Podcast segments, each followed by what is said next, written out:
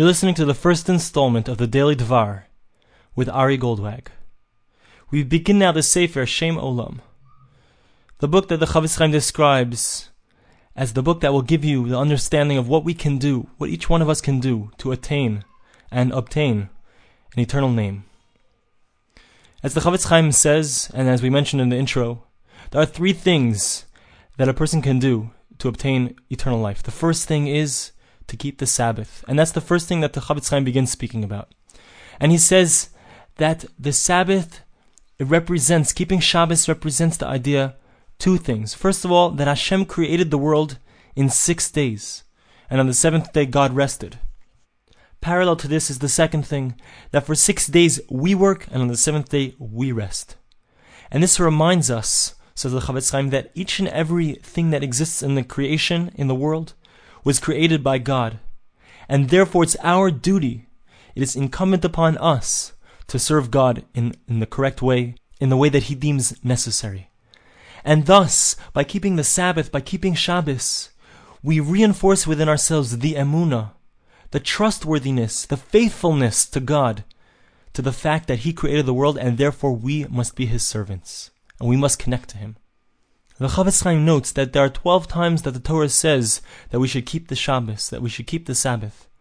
In fact, Chazal tell us, our rabbis tell us, that whoever keeps the Shabbos, it's as if he's kept the entire Torah. And whoever desecrates the Shabbos, it's as if he has desecrated the entire Torah. And this, of course, means that in Shabbos lies an incredible opportunity. An opportunity to fall, heaven forbid, or an incredible opportunity to bring ourselves closer to God. Because the truth is that every single thing that we experience in life is an opportunity to bring ourselves closer to God or to distance ourselves, heaven forbid, from God.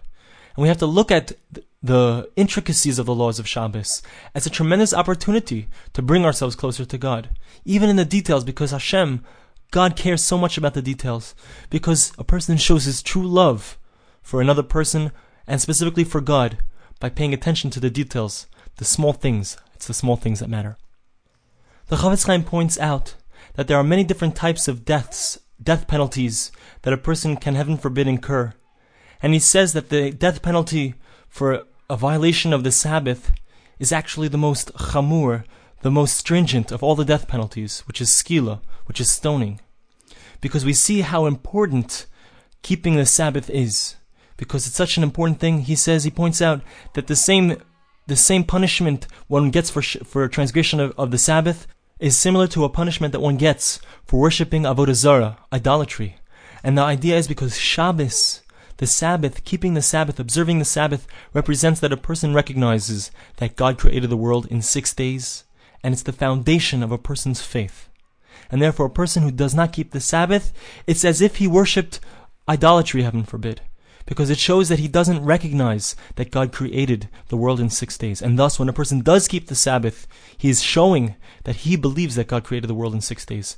And the Chafetz Chaim brings a most beautiful mashal, a beautiful parable, to explain that which the verse says, Beini uvein b'nei Israel, between I and between the people of Israel, says God, Os hi le'olam. It's an eternal sign. What does it mean that it's an eternal sign? What's this sign?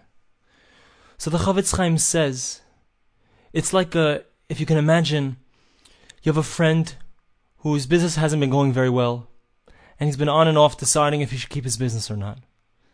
And you haven't spoken to him a while, but you see that his store is closed. On the front of the door it says closed.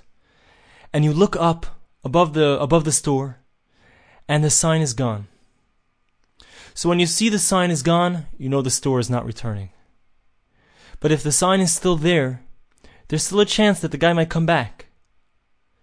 Says the Chafetz Chaim, it's very similar with Shabbos. As long as a person is still keeping the Shabbos, they still are connected to God. They still are connected to faith. They still are connected to the idea that God created the world in six days and on, on the seventh day he rested. But as soon as a person has lost that idea, that connection to Shabbos, that connection to the Sabbath, that connection to God, there's a very good chance that he's not going to return at all, heaven forbid.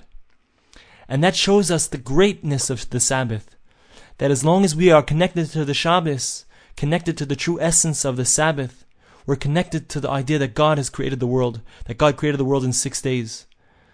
And therefore, we can start from there in our relationship with God, because it's that recognition that God created the world that enables us to realize that God is our master and we have to try our best to do his will, and thereby bring ourselves closer to him.